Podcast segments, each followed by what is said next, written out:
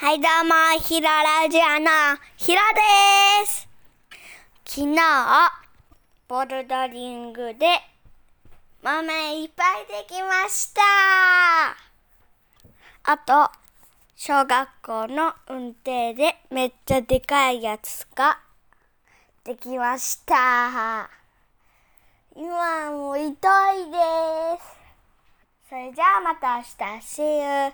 あなたもこんなになったことありますか？